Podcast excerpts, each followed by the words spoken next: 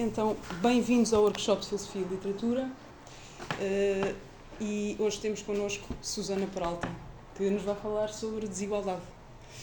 Obrigada, Susana. Normalmente, como expliquei agora, há um, um, um período em que Sim. fala um bocadinho e depois abrimos a discussão e qualquer pessoa pode fazer perguntas à Susana. Obrigada. Ah, estava aqui à procura de uma frase para vos dizer, mas não, já não vou ter tempo para procurar. Bom, então, em primeiro lugar, muito obrigada por este convite. Para mim é uma honra enorme. Uh, uma economista aqui na, nos corredores da Faculdade de Letras é uma, também é uma enorme responsabilidade. E, e pronto, e, e acho, uh, enfim, é, um, é, realmente um gosto estar aqui, espero estar à altura. Eu, eu devo dizer que quando a Inês me convidou, ainda não percebi, nunca percebi bem o que, é que era suposto fazer e ainda não percebi. Portanto, vou, vou estar aqui um bocado a improvisar e, por outro lado, venho de 3 horas de aulas. Portanto, um, peço-vos que tenham alguma paciência se o meu cérebro, em alguma altura, fizer ligações menos menos evidentes. Então, a desigualdade, pronto, então a Inês disse, não, não, mas é bom é falar sobre desigualdade, vamos então falar sobre desigualdade. E, e então, uh, o que é que eu tenho, o que é que, se, o que é que se me oferece dizer sobre a desigualdade? A primeira coisa é que, e era essa frase que eu estava à procura, mas não, não porque estava a dar aulas e não sei o que aí, não, não tive tempo, mas não faz mal, eu consigo citá-la de cor é que a desigualdade, na verdade, teve durante muitíssimo tempo fora de moda nos estudos de economia. Portanto, foi, foi até relegada para um canto de, de uma espécie de um exercício intelectual inútil. E era essa frase que eu queria buscar, que é uma frase do, do Robert Lucas, que ganhou o Prémio Nobel, alguns nos anos 90. O Prémio Nobel, já agora não sei se sabem ou não, mas em economia não há Prémio Nobel. Há o, há o Prémio do Banco da Suécia para, para desenvolvimento em ciência económica mas não, é, não, não, é, não é financiado pela Fundação Nobel, é financiado pelo Banco da Suécia. Já agora, é um acrescento, mas é só um detalhe. Um, pronto, mas o Robert Lucas, que ganhou o famoso Prémio Nobel da Economia, que não é um Prémio Nobel, tinha dito isso, tinha dito que não havia, não havia digamos, a empresa intelectual mais inútil do que aquela que os economistas tinham dedicado ao longo da história ao estudo dos temas da desigualdade. Um, e, eu, e, e, isso era um bocado o mainstream da economia, na verdade, nos anos 90, não é? Que eu acho que era, era estava assente numa, numa combinação entre, uh, bom, enfim, entre, entre ideias económicas muito ligadas a, no fundo, aliás, o Robert Lucas é o próprio economista de Chicago, portanto, muito ligadas a uma, uma certa ideia de que, no fundo, os mercados resolvem os problemas todos, quando não resolvem certamente, resolvem vários, mas não resolvem certamente tudo da desigualdade.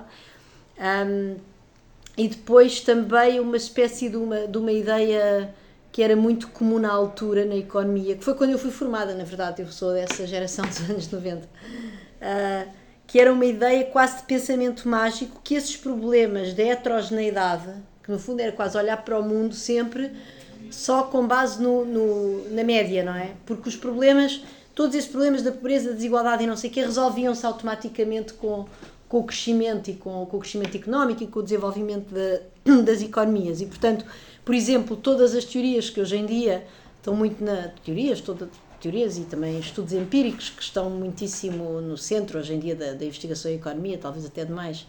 Por exemplo, dos estudos de desenvolvimento, que, que deram outro prémio Nobel há pouco tempo, não é? A Esther Duflo e ao, e ao marido, ao Banerjee.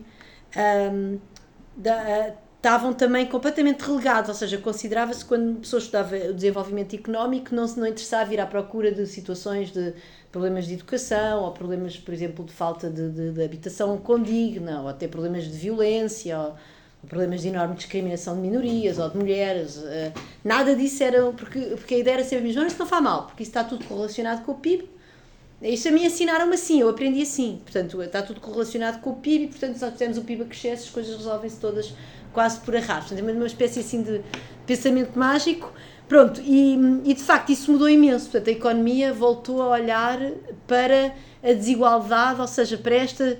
No fundo, a economia tornou-se mais uma ciência, acho eu, da distribuição, não é? Portanto, nós hoje em dia, quando olhamos para o mundo, certamente economistas como eu, nem todos, nem todos, isto não é uma crítica, é o que é, cada um tem, cada um sabe, sabe do que sabe, não é? E estuda o que estuda. Mas olhamos sempre para o mundo pensando na, na, distribuição, não é? Portanto, eu vejo uma curva e, e situo pessoas ao longo dessa curva, situo pessoas, situo empresas. Há empresas que exportam mais, há empresas que exportam menos, há empresas que são mais eficientes, há empresas que têm capacidade para inovar, outras não. Portanto, eu, eu sei que há grandes empresas em Portugal, sei que a nossa, que, que há uma porcentagem substancial de empresas que têm menos do que três trabalhadores. O que é que é essa empresa? É o café da esquina.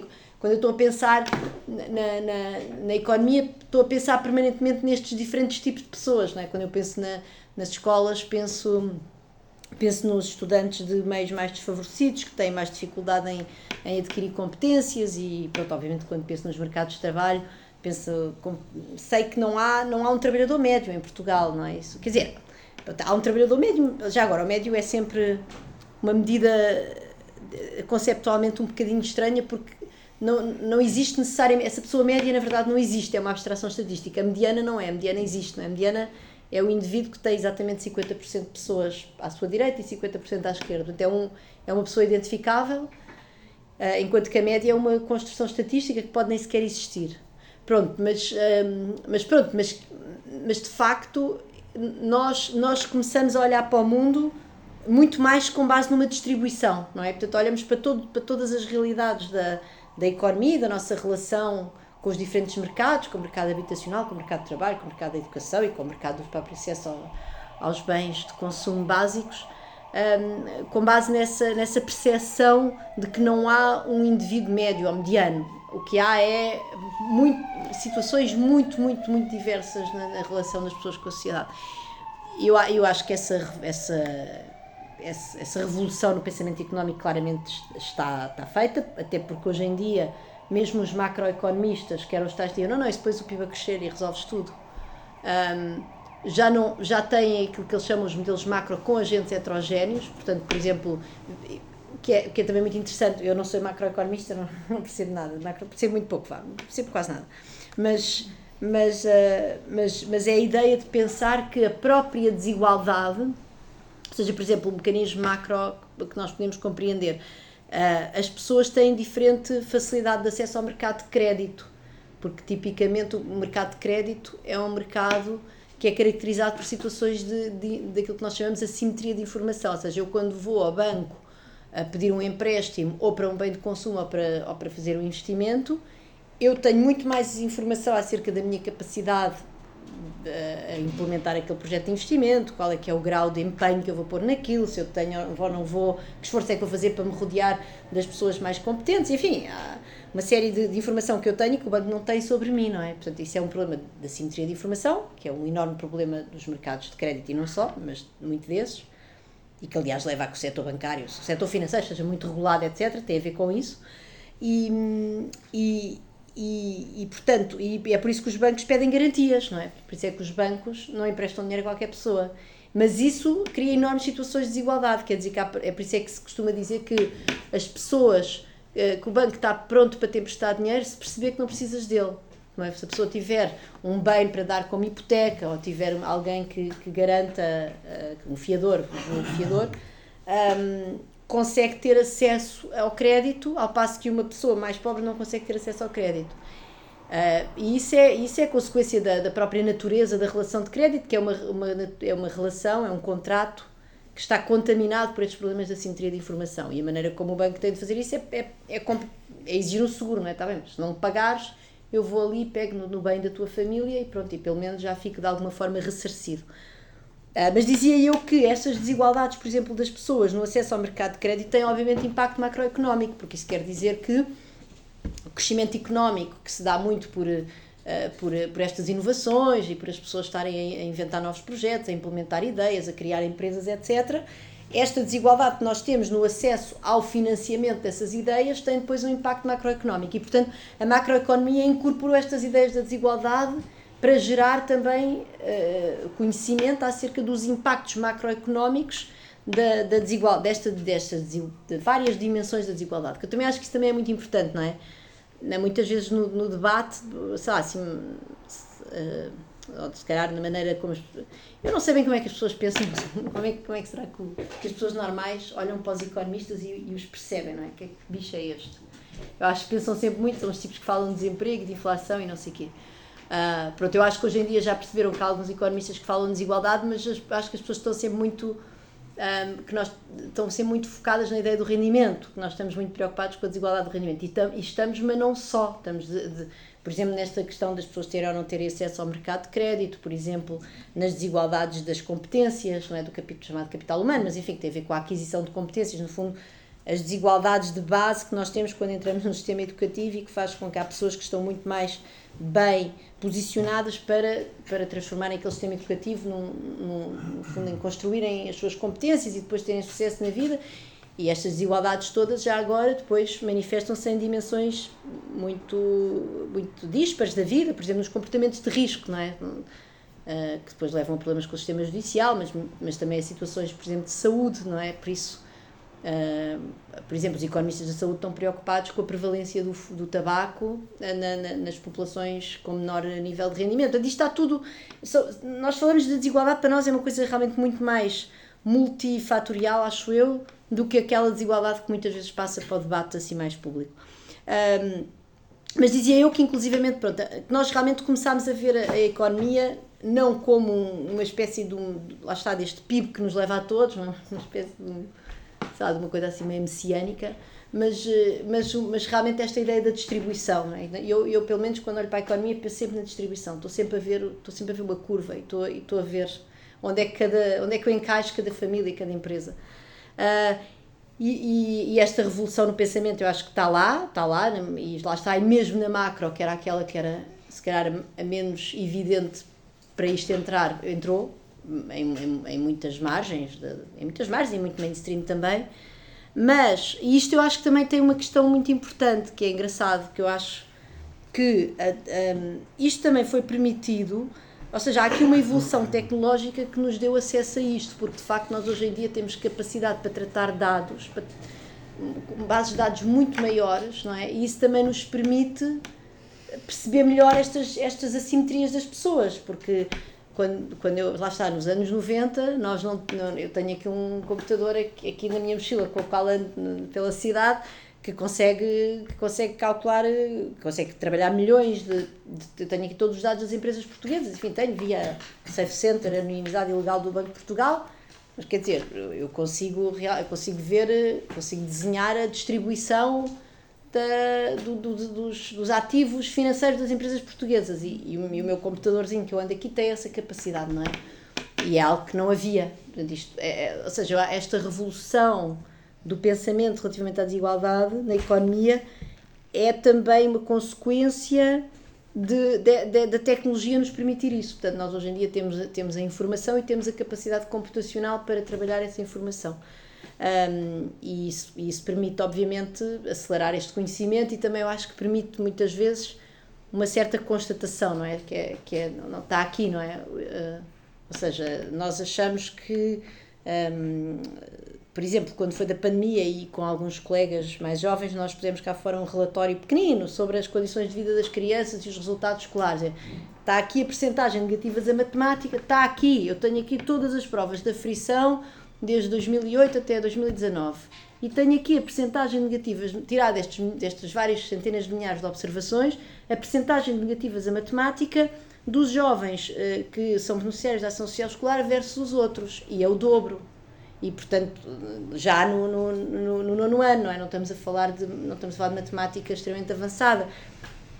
E, portanto, isso permite, permite que as pessoas, de repente, acho para muitos economistas que se calhar vinham desta tradição uh, que pensar sobre desigualdade é uma espécie de, de, de, lá está, desta perda de tempo, não é? Que disparate estamos a gastar tanto capital humano, tanta gente inteligente a pensar nisto, olhar para aquilo e confrontar-se e dizer, não, isto, isto que aqui está, estatisticamente, se isto aqui está, merece, é um, tem que ser um objeto de estudo, não é? Nós não podemos fingir que isto acontece por acaso, sobretudo quando isto, estes dados ah, em todos os países e em todas as épocas para os quais os temos, obviamente não os temos de há 100 anos, mas é, uma, é uma realidade estatística que se reproduz. Portanto, eu acho que isso é, é, é acho que não devemos, não devemos descurar é, o impacto que a tecnologia teve nesta, nesta nova maneira dos economistas pensarem nisto.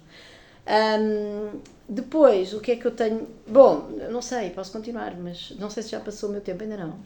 Ainda não. uh, eu acho que, que, que nós temos, temos um quadro teórico, ou seja, pronto, realmente a desigualdade tinha desaparecido do mapa, acho eu, mas não, eu acho, tenho a certeza, aliás a mim ensinaram-me que era, que era inútil pensar nisso. Uh, mas, mas, quer dizer, até ali aos anos 70 não era o caso. E nós tínhamos até um corpo teórico bastante consequente e, e, bem estruturado, mas esse teórico, não empírico, para pensar em questões de desigualdade, em questões de desigualdade do rendimento, na, nas questões de, por exemplo, como é que nós desenhamos um sistema de impostos que, que seja redistributivo, não é? Uh, como, como, é que nós, como é que nós conceptualizamos uh, esta ideia de que, no fundo, há, os, qual é o problema dos impostos? Que é um problema que é frequentemente bastante exagerado, na verdade, no debate. Mas, de facto, quer dizer, os, os impostos têm, têm, têm uh, o potencial de alterar o comportamento das pessoas. Não é? Portanto, há, há um lado do imposto que é eu pago Uh, eu pago cada 100 euros de imposto que eu pago, são menos 100 euros que eu tenho, e isso obviamente leva-me a alterar, por exemplo, desde logo quanto é que eu tenho para, para poupar ou para consumir, mas há, essas são as alterações que nós que são, que são de, digamos, de primeira ordem, mas depois há umas de segunda ordem que é se eu souber que vou pagar uma taxa de imposto de 40% sobre aquilo que eu ganho, vou trabalhar menos horas. Que é obviamente enfim, que empiricamente, lá está, com, os, com, a tal capacidade computacional que nós temos hoje em dia, verificamos que, que é bastante menos.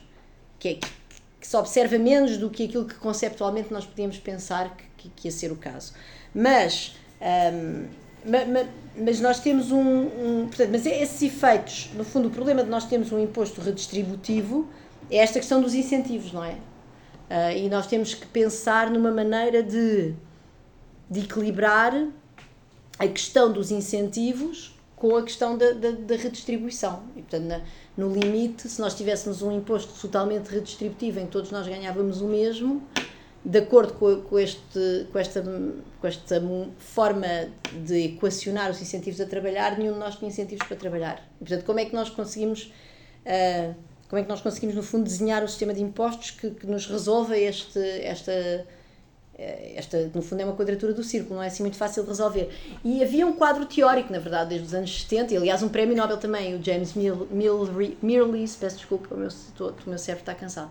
Uh, um economista inglês que tinha feito, que tinha ganho um prémio Nobel com, sobre esta questão da que nós chamamos a, questão, a teoria da tributação ótima e que no fundo tentava separar há uma parte daquilo que nós ganhamos que é devido ao esforço e há uma parte daquilo que nós ganhamos que é devido a uma espécie de talento inato, ou seja, há uma coisa que nasceu connosco e essa que nasceu connosco é justo tributar e sobretudo é não, não, não pode gerar alterações de comportamento, não é? Se eu, se eu, se eu conseguisse perfeitamente olhar para, para, lá está, olhar para a tal distribuição, desta vez a distribuição dos talentos, da capacidade das pessoas para gerarem rendimento no, no mercado, enfim, do trabalho, e se eu conseguisse identificar quais são as pessoas que têm uma capacidade elevada para gerar rendimento e quais é são as pessoas que têm uma capacidade baixa, eu podia tributá-los com base nessa capacidade e aí as pessoas não, não tinham, quer dizer, não podem alterar o seu comportamento porque o, o, o a autoridade tributária observa uma, é como observar a cor dos olhos, não é?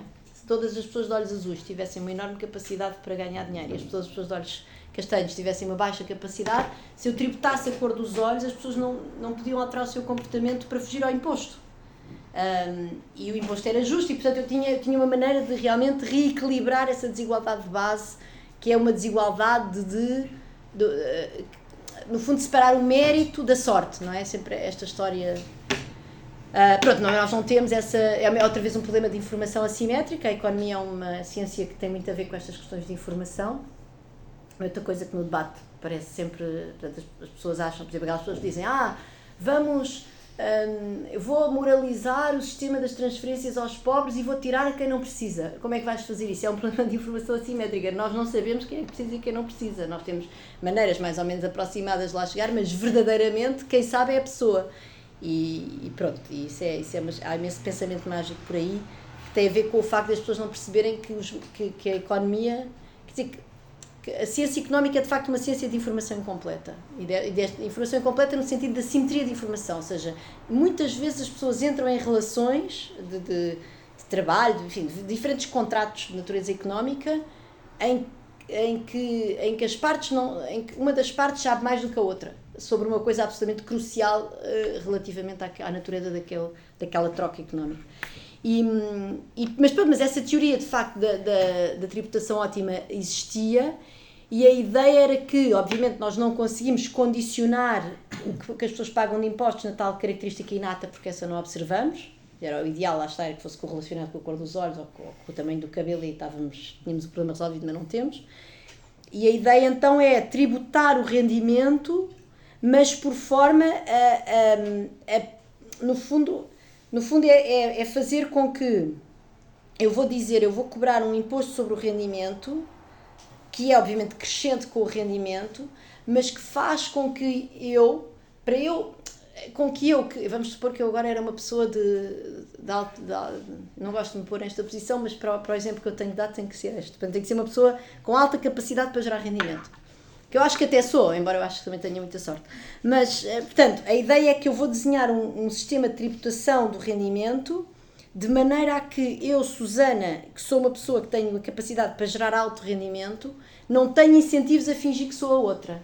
Uh, portanto, tem que, não é? portanto, que sou a outra que tem menos capacidade. E, portanto, eu posso fingir, porque a autoridade tributária, se eu lá chegar e dizer, não, desculpa lá, mas eu sou aquela que não consegue ganhar, a autoridade tributária não, não consegue, não, não, está, não se vê na cor dos olhos, mas eu não vou ter esse interesse porque o sistema está montado de maneira a que aquilo que eu ganho por não fingir que sou uma pessoa sem capacidade para ganhar dinheiro uh, me, me, compensa pelo esforço, porque eu tenho que estar a trabalhar como esta pessoa que tem capacidade.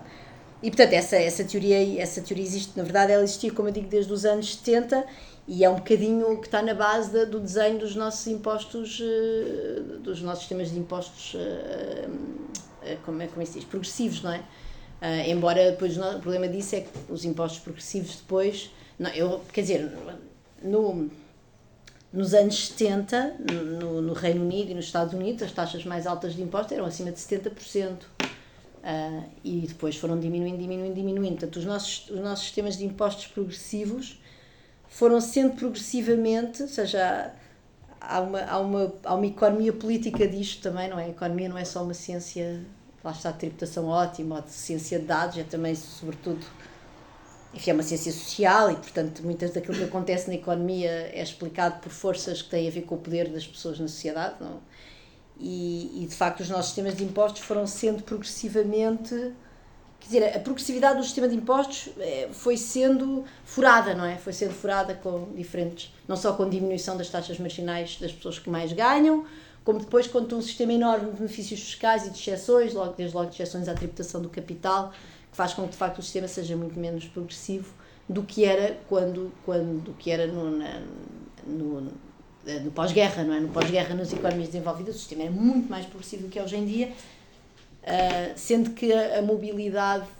a, a, mobilidade internacional é, também, também dificulta a progressividade dos sistemas de impostos. Quando nós temos esquemas de concorrência fiscal que fazem com que cada país tente atrair capital ou tente atrair uh, pessoas mais qualificadas ganham mais ou as empresas mais sofisticadas ganham mais baixando os impostos, pronto, isso é, isso, isso é, é, uma, é uma aberração, quanto a mim, é a minha opinião, não devia acontecer, mas é uma coisa que só se resolve a um nível supranacional e que mostra, e que mostra realmente, enfim, mostra bem quem é que decide, não é?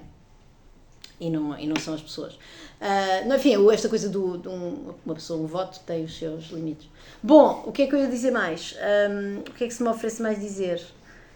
Uh, não, quer dizer, eu, pronto, eu acho que há é, hoje em dia, há muita investigação também que liga à desigualdade a temas, lá está, de política, não é? De, de, ou seja, de escolhas políticas, como é que a desigualdade pode, pode levar a certas, a, a, certos, as pessoas a votarem mais, por exemplo, em partidos mais extremistas. Há, há investigação sobre isso, sobre o Brexit, por exemplo.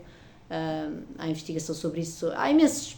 Aliás, há agora, agora há um jovem economista, dois jovens economistas que foram, que por acaso foram meus alunos que estão nos Estados Unidos, com um outro coautor estrangeiro, que publicaram agora estas semanas um artigo que mostra como, como uh, os programas de, de, de austeridade, que portanto, eles, eles analisam episódios de austeridade num conjunto de países da OCDE e mostram como isso leva a um aumento no voto no, nos países mais extremistas.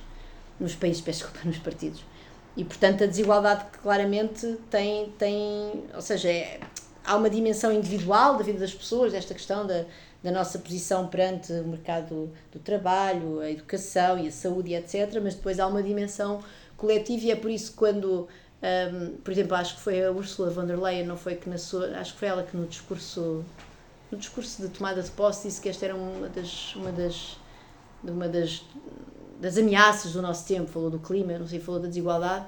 Eu acho que há essa questão, não é que a ou seja, nós podemos ter uma podemos ter uma preocupação normativa relativamente à desigualdade, podemos achar que, que é inaceitável porque, porque, porque achamos que as pessoas, enfim, que temos alguma espécie de direito mais ou menos igualitário aos bens da, da, da terra, ou de Deus Nosso Senhor, consoante a concepção de cada um, e que, e que por isso é muito injusto vivermos em posições tão incrivelmente diferentes relativamente a tudo, mas também podemos ter uma posição muito mais pragmática, quer dizer, não, eu até acho que, quer dizer, eu até podia viver com isto, mas isto está, vai correr mal porque, porque de facto se está a refletir nas escolhas políticas.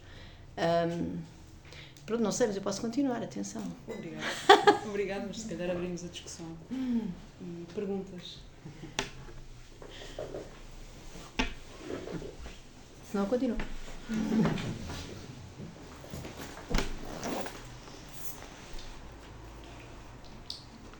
Deixa-me fazer uma para começar. Sim ao, ao, ao, caracterizar a economia, caracterizou a economia como dedicando particular atenção a situações de assimetria de informação. Sim. Situações de assimetria de informação contam como situações de desigualdade. E se contam como situações de desigualdade e se a economia depende uh, ou, ou presta tal atenção a situações de assimetria de informação, pode a preocupação ser alguma vez completamente erradicada. Estou a falar da preocupação de, por parte da ciência, por parte da economia. Faz sentido? Pois, é interessante, quer dizer, hum, uh, pois, é verdade que nós nunca pensámos nesse. Portanto, a questão é que quando há duas partes que entram num contrato e um tem informação e o outro não tem, isso gera desigualdade, efetivamente, e gera, e gera a possibilidade de quem tem informação a usar em seu favor e, digamos, extrair disso privilégios. E de facto há uma coisa que existe na economia, nós chamamos rendas de informação, a essa capacidade que os indivíduos que têm informação serem pagos acima do que o mercado os remuneraria na ausência da assimetria de informação. E, portanto, desse ponto de vista, é de facto uma fonte de desigualdade. Mas, mas eu devo confessar que devo, ou seja, devo confessar que durante toda aquela durante toda aquela aquela aquele atravessamento do aquela travessia travessia peço do deserto talvez ali do, dos anos 80 até, até, até aos anos 2000, acho que foram uns 20 anos em que de facto a desigualdade estava completamente arredada do debate, ninguém colocava esta questão das assimetrias de informação nesse, dentro dessa, dessa estrutura de pensamento, não é? Mas é, mas é uma questão bastante. Mas, mas tem toda a razão. O que eu acho é que. Pois, é bem verdade. Quer dizer, nem sempre as assimetrias de informação são correlacionadas com o rendimento. Ou seja, nem sempre quem tem mais informação é quem está numa posição de poder, eh, no sentido do, vário poder económico, corporativo, político, etc. Eh, mas muitas vezes são correlacionadas até porque essas pessoas têm capacidade para pagar para ir à procura de informação e nem toda a gente tem. Portanto, eu acho que é uma questão bastante interessante. Sim, e, e, se calhar também, continuando um bocadinho com, com, com essa ideia, se calhar no âmbito da desigualdade de informação, há, há desigualdade de informação também nas capacidades das pessoas, ou seja, certas pessoas que adquiriram certo tipo de cursos ou capacidades que são extremamente valorizadas num dado momento. Não é? E isto liga um bocadinho com a quadratura do círculo que estava a falar há bocadinho que uh, se há uma porcentagem muito pequena da população que tem, tem uma, uma, certa profissão que na altura é muito valorizada e que é muito útil, vamos pôr, por exemplo, cirurgiões, é, é natural que se quisermos taxar mais essas pessoas, essas pessoas acabem por enverdar para, para outros países com um sistema fiscal mais, uh, se calhar mais favorável, ou o que seja. Um, e não sei que, que género de, de, de propostas ou que género de soluções é que é que existem hoje em dia ou que estão a ser discutidas hoje em dia para, para esse género de situações.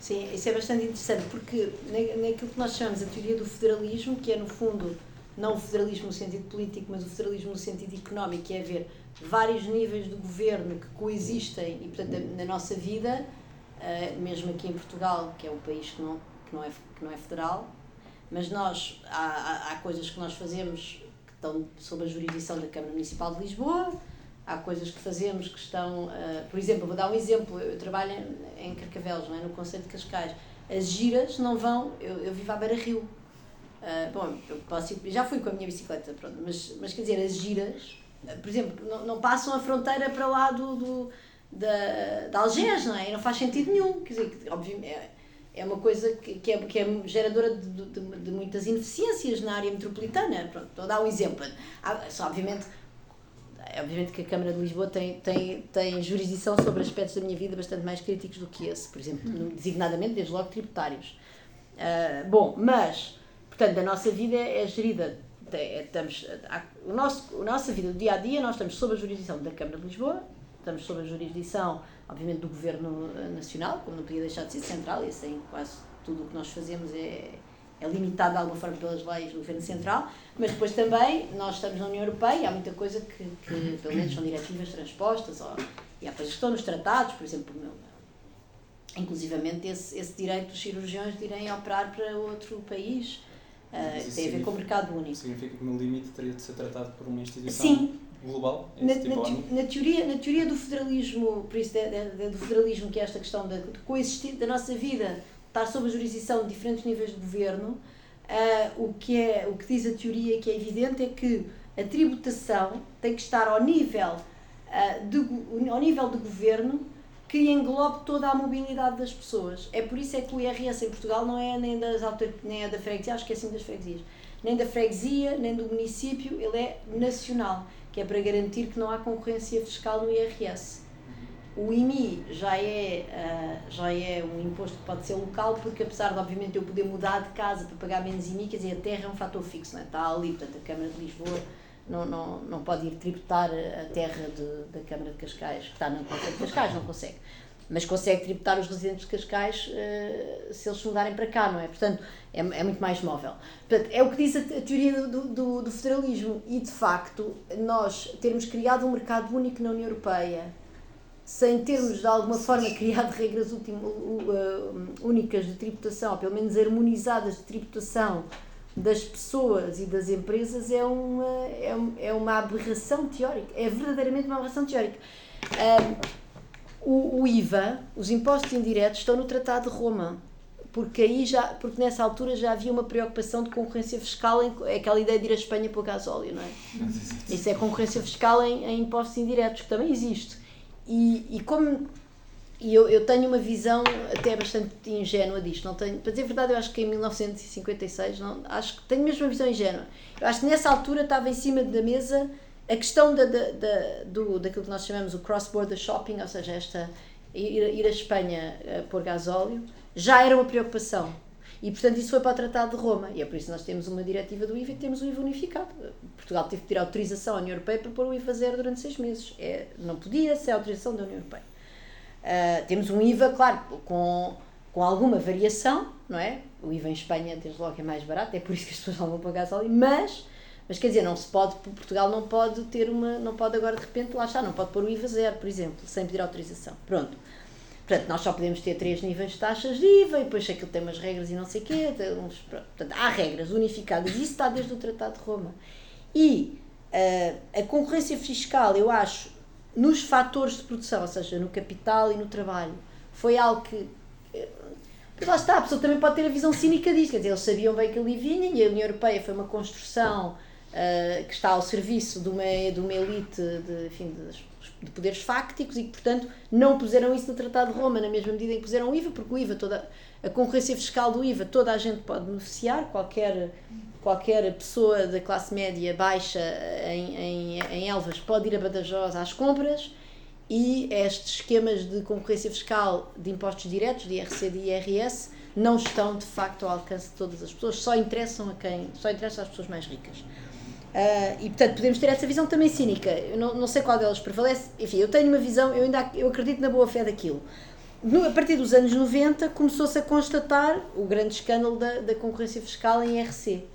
Não é? E a partir daí um, começou a haver alguns movimentos ao nível da, União Europeia, criou-se o chamado Código de Conduta, uh, houve um, um, relatório do Ruding Report, é assim que se chama, com, já, digamos, preocupado com esta questão da concorrência fiscal, etc., ao nível das empresas. E isso continua, há um grupo de trabalho que continua e que agora uniu um bocado os esforços com aquela, com aquela com a iniciativa da OCDE da tributação das grandes empresas, portanto, há um caminho no, no IRC. No IRS não há nada, nada. Quer dizer, continuamos, a União Europeia continua a, a Comissão Europeia continua a fingir que não é com eles. Agora, também é preciso. Quer dizer, não é verdade, a não ser o Parlamento. O Parlamento tem iniciativas. Por exemplo, tem, tem, tem, há um relatório acerca destes esquemas de, de, de Portugal, talvez de ser o único que tem residentes fiscais não habituais e não sei o quê, não é? Portanto, há um relatório do Parlamento, o Parlamento tem alguma preocupação nisso, mas a Comissão continua bastante silenciosa. E mesmo no IRC, isto começou nos anos 90, estamos em 2023 e ainda não. Quer dizer, temos o Código de Conduta. No Código, Código de Conduta foi na altura feita bastante pressão sobre a Irlanda, porque a Irlanda tinha um imposto de IRC que discriminava as empresas uh, multinacionais. Portanto, as empresas que não eram irlandesas pagavam menos do que as irlandesas. E isso conseguiu-se convencer a Irlanda a não fazer, mas o que eles fizeram foi baixaram para todos. Uh, e, portanto, aqui a ideia não é só essa, não é só não discriminar os residentes dos nossos residentes, é também ter algo. São dois patamares, não é? Eu diria que há, são duas vertentes. Há uma vertente que é não permitir a discriminação entre residentes e não residentes, que é algo que no IRS neste momento estamos na selvageria total. E a outra a seguir é procurar alguma harmonização a nível europeu de taxas, como por exemplo temos no IVA desde 1956. Quer dizer, isto é incrível. Pronto, e de facto nos impostos diretos não fomos ainda. Uh, o caminho do IRC tem sido super lento e no IRS ainda está para começar. Agora, o que a União Europeia faz é o resultado dos consensos políticos nos Estados-membros também. E é por isso que eu acho que o Parlamento, apesar de tudo, é menos isso, não é? Porque nós elegemos diretamente os membros e, portanto, eu acho que é por aí também que o Parlamento é bastante mais progressista nessas coisas de impostos. Agora, a Comissão e o Conselho, aquilo é o resultado do. Quem lá se senta é o governo, são os governos de cada um dos países que ou legislaram esses esquemas ou quando chegaram ao poder não os erradicaram. E portanto aquilo não vai uh, bom, vai, é votar. Temos de votar nas eleições europeias eh, temos de votar no Parlamento, que isso parece-me evidente. Quanto mais as pessoas se abstêm de votar no Parlamento menor a legitimidade democrática daquilo e isto não vai lá, porque a political economy está completamente quer dizer, a economia política disto está virada a favor de manter esses esquemas, porque essas pessoas têm dinheiro, têm voz. E tem outra coisa, é que, é que uh, e isso é verdade de to, todo, quando eu falei do, da teoria da tributação ótima e da maneira como isto foi pensado nos anos 70 e não sei quê, e depois todas as exceções que vão sendo uh, criadas, por um lado, obviamente, elas criam oportunidades às pessoas mais privilegiadas, no fundo, elas, elas uh, verdadeiramente destroem a progressividade do sistema, mas por outro lado, elas criam imensas oportunidades de negócio a quem vende serviços fiscais, os consultores, os advogados, essas pessoas não querem perder. Quer dizer, no dia em que nós simplificarmos o, o, os códigos tributários, no dia em que acabarmos com estes regimes de exceção, há muitos advogados em Portugal e consultores que perdem o emprego. E, essa, quer dizer, eu compreendo que eles estejam a lutar pelo, pela eles vendem, tra, trabalham, eles vendem esses serviços, não é? E esses serviços só existem porque existem formulários e autorizações e não sei o que a obter, nas quais eles servem de intermediários. E portanto nós também criámos aí um mercado e isso agora a renda está. Hoje saiu um manifesto de personalidades para não acabarem com o RNH. Eu, eu percebo, estão a, estão, a, estão a defender o negócio deles. hum. Mas só para responder, eu acho que não tem que ser. Ou seja, eu acho que não, não, não vale a pena ser. Idealmente, nós devíamos ter toda a tributação do rendimento. A tributação do rendimento nos Estados Unidos é feita ao nível federal.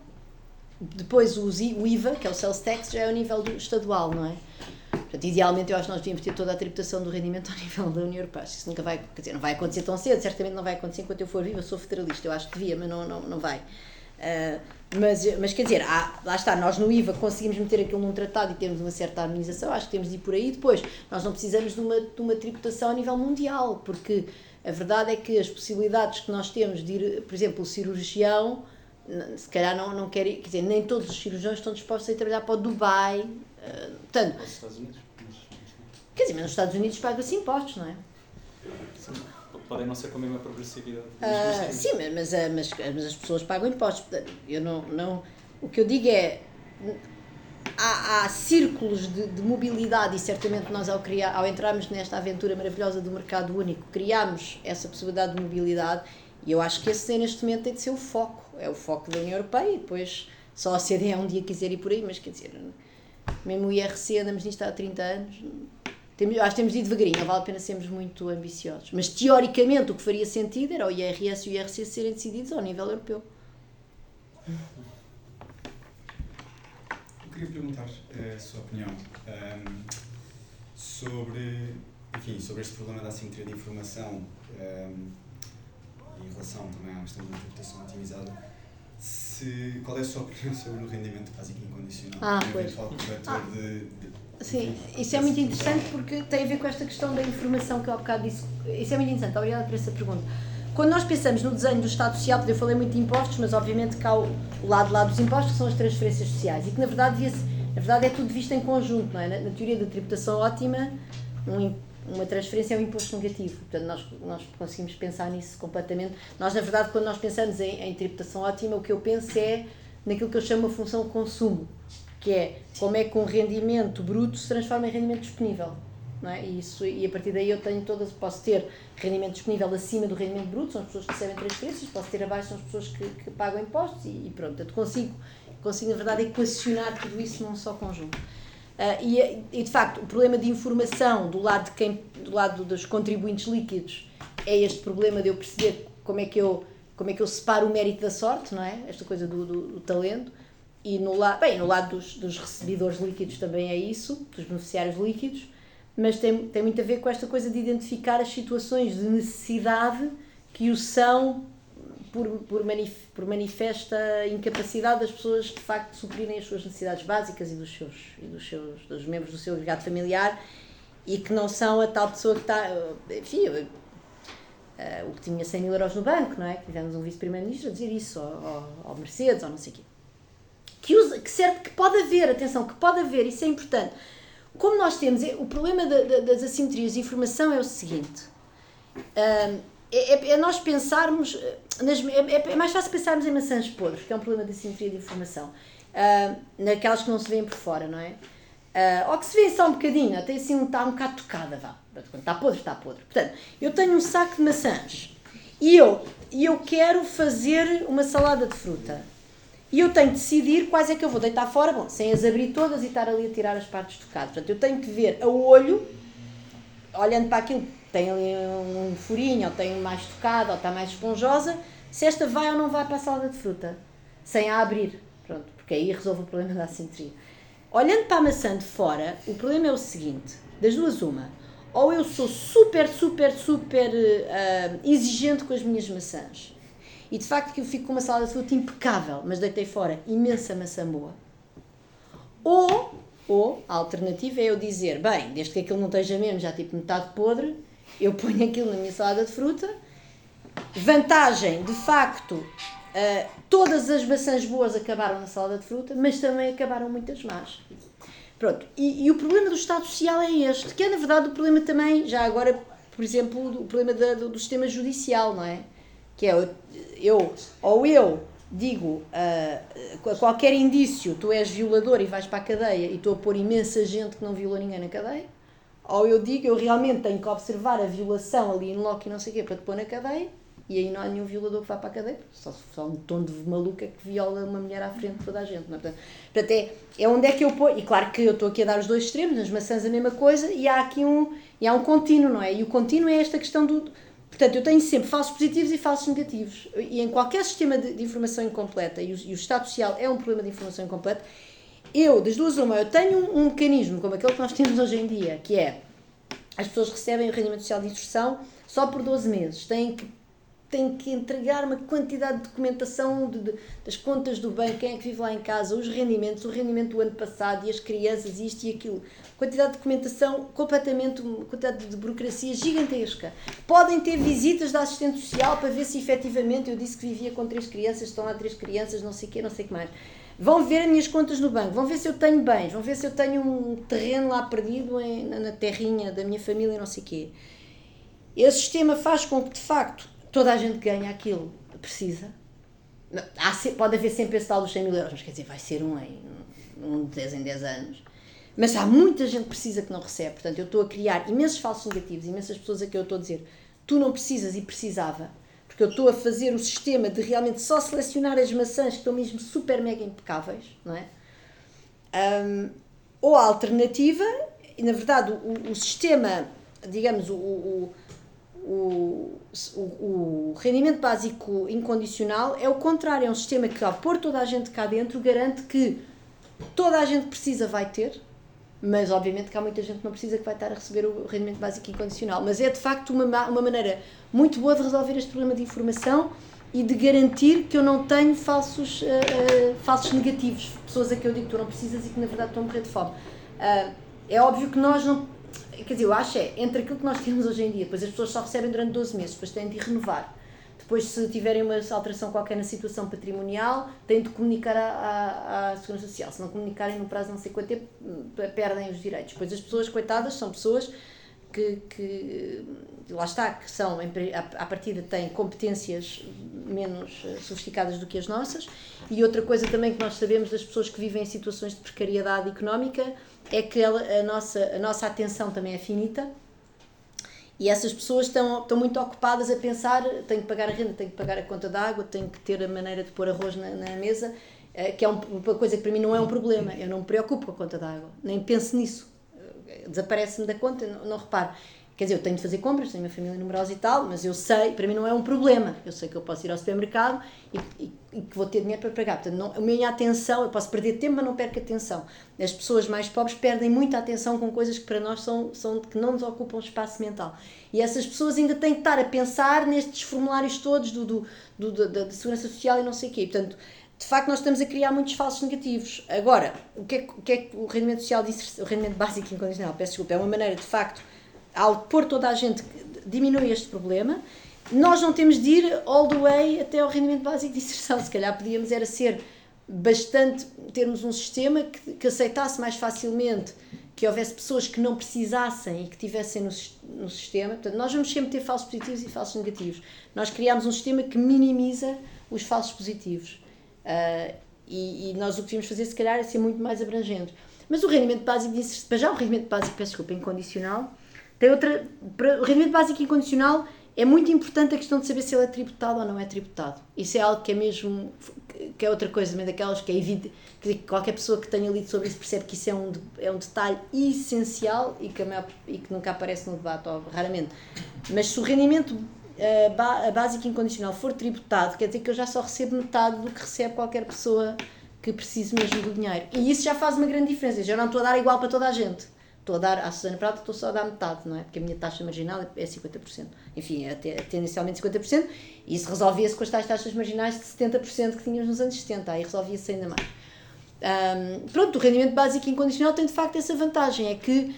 Um, é, é, que, é que pronto, em primeiro lugar, elimina completamente este problema de nós estarmos a deixar de fora do sistema pessoas que precisam, e é a única maneira de eliminar, a única maneira é dar a todos, porque por muito mais, portanto, por, nós estamos sempre a pensar neste equilíbrio entre falsos positivos e falsos negativos, mas a única maneira de, de eliminar completamente os falsos negativos é dar a toda a gente, é a única maneira. Uh, tal como a única maneira de não ter, não ter violadores à solta é meter toda a gente na cadeia, que seria horrível, e a única maneira de não se enganar nunca a condenar pessoas por engano é não pôr ninguém na cadeia. É verdade. Portanto, o rendimento básico e incondicional, obviamente que em justiça isto não se pode fazer, mas em rendimento pode-se. Nós podemos dar isto a toda a gente e então se, se se combinarmos com um sistema de tributação de rendimento muito progressivo, eh, ainda para mim essa é a única opção. Eu devo dizer já para mim, para mim, para mim a única opção que eu consideraria como razoável é essa, em que eu tributo. E ao tributar já estou a corrigir. Pronto, a outra vantagem, há imensas vantagens, mas quer dizer, elimina completamente, quer dizer, há, há um, já agora, voltando à questão do, dos incentivos a trabalhar, não é? Aquilo que nós sabemos hoje em dia é que eh, quando eu disse que empiricamente não se observa muito esta coisa de ah, agora a minha taxa marginal é 50%, vou trabalhar menos de 3 horas. Isso não existe muito, porque na verdade a maior parte dos empregos não são assim, são, são, são discretos, não é, uma oferta, não é uma oferta contínua. Há pessoas que trabalham com ofertas contínuas, quem trabalha na Uber e tal. Mas, mas a maior parte de nós tem empregos, é um salário. Eu, eu posso trabalhar menos duas ou três horas, meu salário, ou mais, normalmente até mais duas ou três, o meu salário da faculdade não muda. Uh, mas aonde se encontram margens de, comportamentais de, muito, muito importantes, aquelas onde nós vemos realmente grandes variações nas pessoas trabalharem mais ou menos, é a decisão entre trabalhar e não trabalhar. Essa sim, é, e essa onde é que se observa? Observa-se nestas pessoas das margens mais desprotegidas da sociedade. E, portanto, aonde há de facto problemas de incentivos, é nessas margens, porque são aquelas pessoas que podem decidir, nem sempre podem decidir, atenção, eu não, tô, não, não quero de maneira nenhuma dizer com isto que as pessoas que não trabalham porque não querem, de maneira nenhuma, mas há, há investimentos vários que as pessoas podem fazer na, na sua formação, por muito limitada, na, na, sua, na sua própria no próprio esforço que vão à procura do emprego que eventualmente gostem mais, esteja mais compatível com o seu estilo de vida, enfim, há, não, eh, há várias, apesar de tudo, há vários esforços que as pessoas podem fazer, não estou a dizer que a culpa é delas não os fazerem, até pela questão da atenção limitada.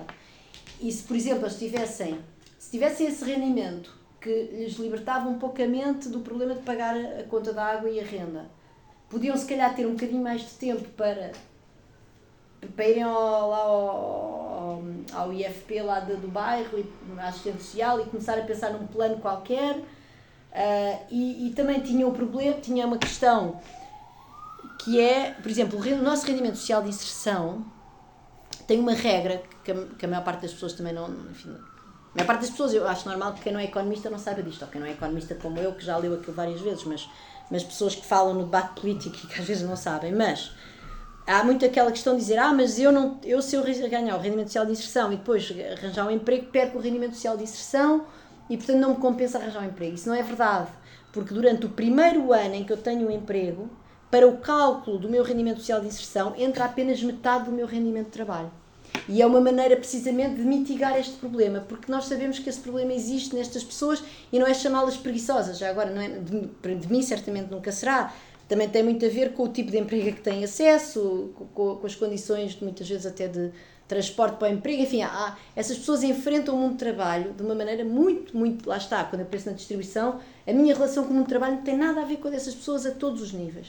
Né? E, portanto, por essa razão, por essa razão de facto, o rendimento uh, básico incondicional tinha a vantagem de lhes libertar, de lhes libertar o tempo, liberta-lhes também o tempo todo da, da burocracia de renovar todos os anos, de comunicar uma alteração, não sei o quê, porque isso quer dizer, o dinheiro está ali e depois há umas contas para a autoridade tributária, mas essas, estão, essas depois são comunicadas pelo meu empregador, enfim, há, é uma coisa que não me ocupa tanto tempo, não tenho formulários para preencher, não é?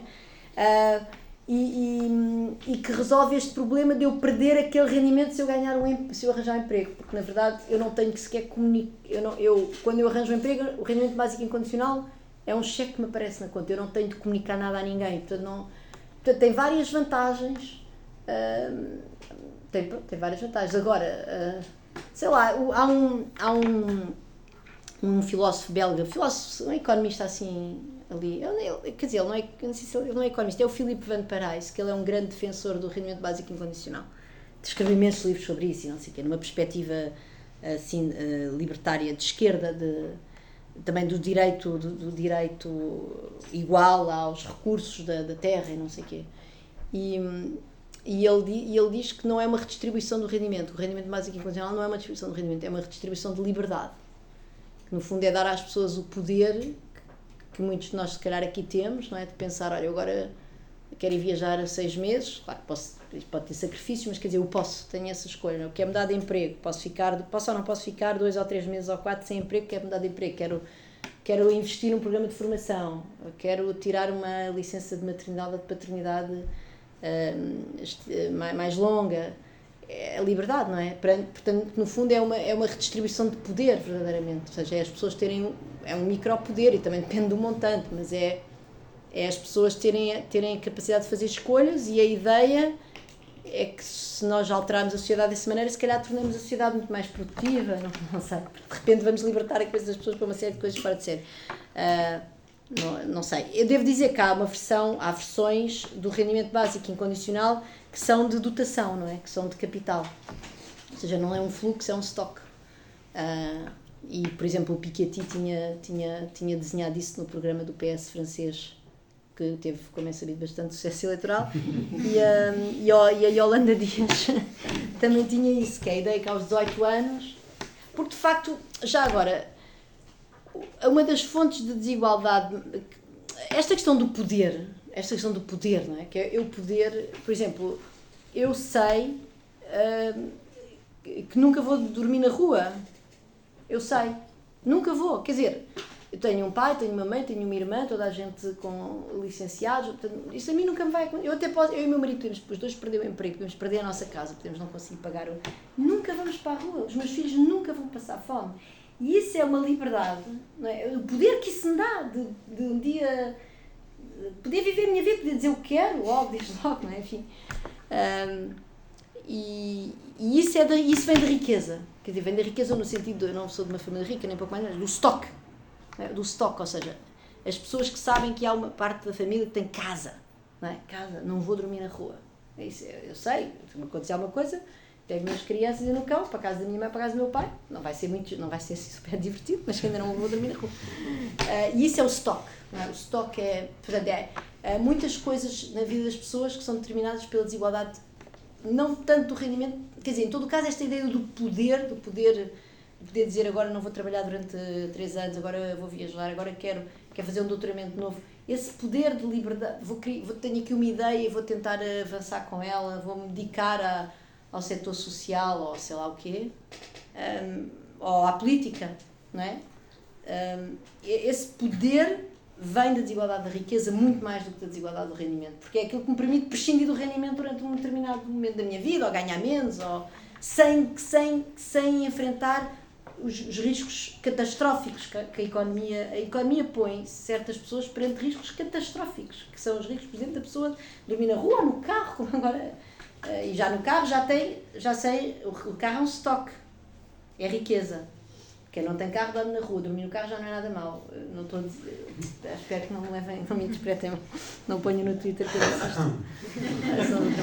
uh, pronto, e portanto, essa ideia de facto que a riqueza, que a desigualdade de riqueza, a desigualdade do estoque, do, da dotação, é um, um dos grandes, uh, uma das grandes causas destas desigualdades de poder é que tem levado algumas pessoas a optarem pela versão Stakeholder Society, não é? que é a versão dotação do rendimento básico incondicional. Quer dizer, não, não, a pessoa tem 18 anos, está aqui este dinheiro e com isso a pessoa tem já pode investir no imobiliário ou pode, ou pode criar uma empresa, pode fazer o que quer.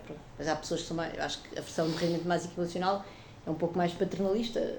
Eu não, tô, eu não sei qual das duas prefiro. Eu nem, eu nem sei bem se eu sou pelo rendimento básico incondicional.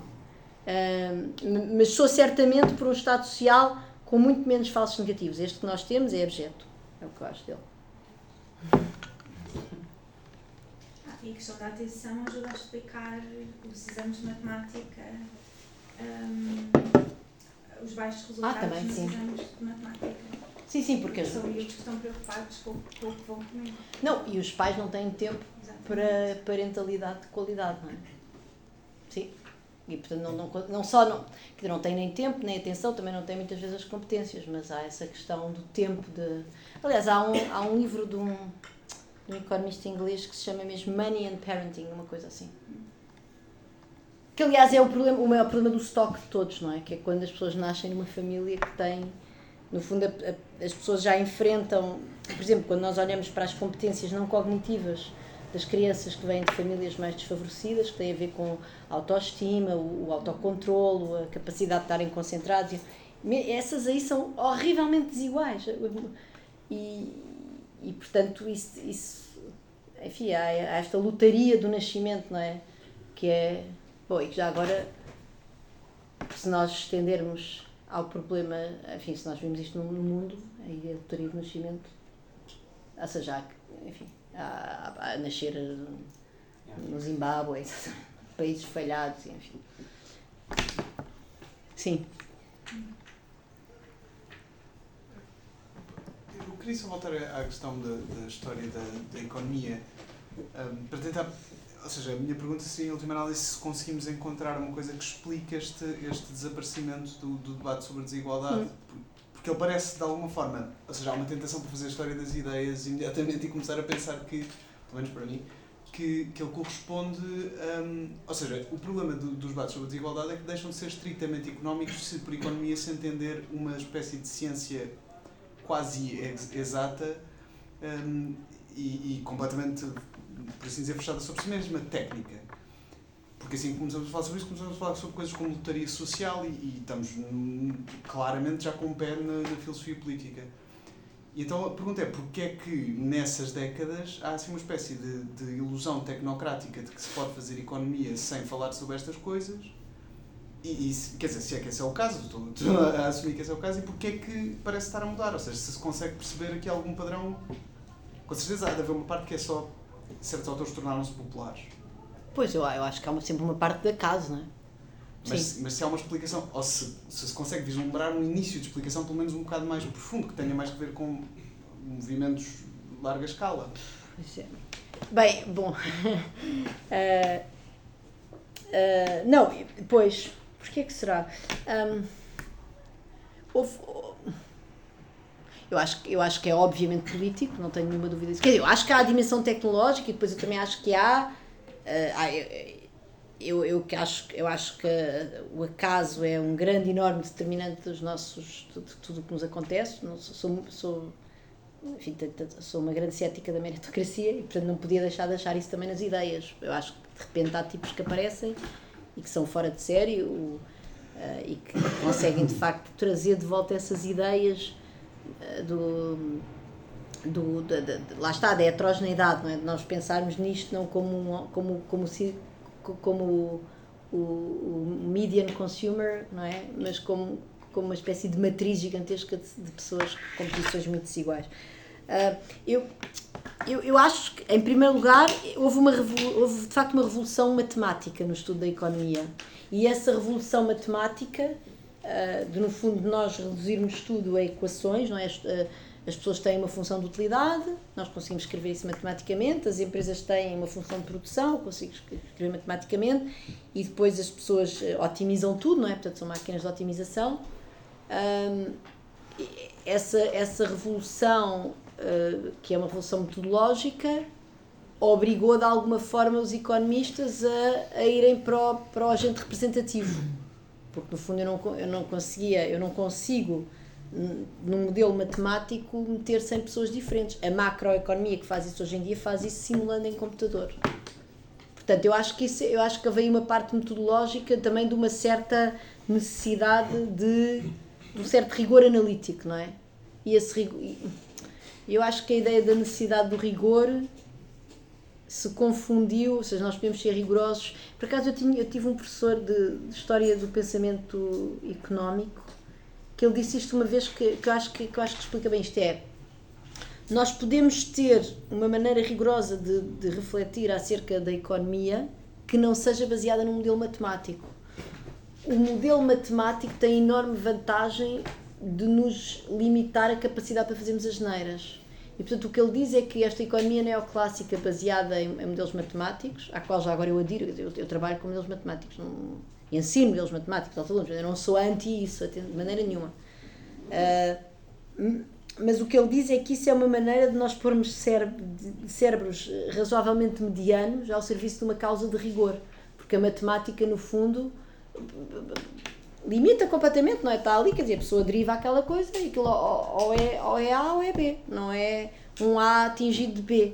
E o que ele diz é que o raciocínio eh, muito rigoroso, no fundo, um raciocínio analítico, uma démarche científica analítica sem matemática é possível, mas que existem cérebros extraordinários e que a massificação da ciência eco- económica não permitia isso.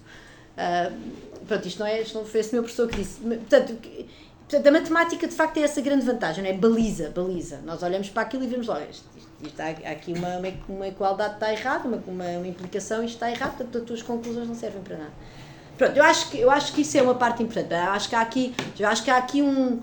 Acho que há aqui um substrato da história que é de facto metodológico e que depois casa com a fase seguinte, que é a fase da computação, das, dos milhões de dados e de nós conseguirmos termos essa capacidade para trabalhar isso. Agora, hum, agora eu não tenho nenhuma dúvida de que houve uh, consensos políticos, aliás, o, o Tony Atkinson, que é um, um, um economista inglês que morreu em 2018 ou 2017, cedo, e que é um, um grande, um grande estudia estudioso da desigualdade, ele, ele, ele, chamava, ele chamava a viragem da desigualdade. E ele identifica essa viragem da desigualdade ali com a fase do Reagan, da Thatcher, portanto, uh, final dos anos 70, início dos anos 80. E ele diz que essa viragem teve a ver, lá está, com a diminuição da, da, progressividade dos impostos, portanto, com o facto de, repente, de repente surgiu este, este consenso, ah, mas não se pode ter taxas marginais de 70%, porque isso é catastrófico do ponto de vista dos incentivos.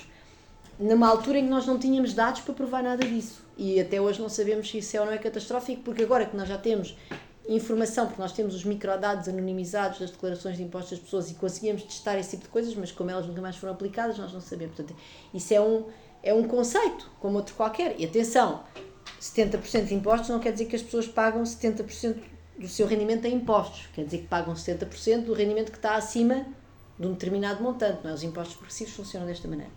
Portanto, houve essa questão, que ele, que ele, portanto, ele identifica isso, depois identifica a, a, falta de, a falta de poder dos sindicatos, portanto, que havia, uh, os sindicatos tinham muito mais poder e foram perdendo progressivamente. Fala também da, da, até da própria política da concorrência, que eu acho que é menos. Enfim, que eu pessoalmente tenho, tenho, teria, teria menos dificuldade, mais dificuldade em assinar por baixo, mas ele acha que a política da concorrência era feita, apesar de tudo, com uma certa preocupação de desigualdade uh, de proteger os mais pequenos e não sei o que, ele acha que isso desapareceu, não tenho a certeza. E também não percebo assim muito concorrência. E, e depois o outro aspecto que o Atkinson um, identifica é a questão da financiarização da economia, portanto, da importância do setor financeiro. E de facto, quando nós olhamos para, por exemplo, para as desigualdades de pagamentos de, dos prémios dos CEOs e não sei o quê, vemos que isso é muitíssimo guiado, empiricamente, o setor financeiro tem um peso desproporcional nessas desigualdades. E, e, o, e quer dizer, agora eu não sei bem o ovo e a galinha, isso eu não sei. O que eu sei é que é que estas mudanças políticas que no fundo geram oportunidade para grandes ganhos depois têm uma contrapartida de poder, de poder não é? Portanto, as, pessoas que ganham têm poder gigantesco e nós temos, vivemos numa sociedade em que as assimetrias de poder são verdadeiramente são, são enfim, são, são, são, são, são imensas, não é? Portanto, eu acho que há uma dimensão política, tenho a certeza absoluta. Agora, não sei onde é que eu ouvi a galinha, não sei. Eu também era pequena, não é? Uh, eu não sei porque é que as pessoas. O que é que fez essa viragem conservadora nestes dois países que são faróis, no fundo, do mundo ocidental, nos Estados Unidos e no Reino Unido? O que é que levou à eleição de, do, do Reagan e de Thatcher? Eu não sei. Eu, sinceramente, eu tinha 11 anos, não. Mas, mas, mas aquilo depois é. Mas, mas depois há uma bola de neve isso há, isso é evidente, não é? Porque é muito. É, isto gira sempre imensos interesses instalados, não é? Aliás, basta ver agora em, em, em Portugal. De cada vez que o governo falou em limitar os vistos gold, levantou-se um pé de vento, como se Portugal fosse desaparecer se não houvesse vistos gold. E agora com os residentes não habituais é a mesma coisa. E a razão é que é que, é que, é que este tipo de, de, de esquemas que são geradores de desigualdade geram ganhadores. E esses ganhadores depois pela própria definição do esquema, têm muito poder, que é o problema, aliás, dos, do, da desigualdade salarial, eh, dos prémios dos CEOs e não sei o quê. Pronto, mas eu, mas eu sinceramente não sei a resposta. Não, também não sou especialista em história do pensamento. Ah, eu sou especialista em poucas coisas.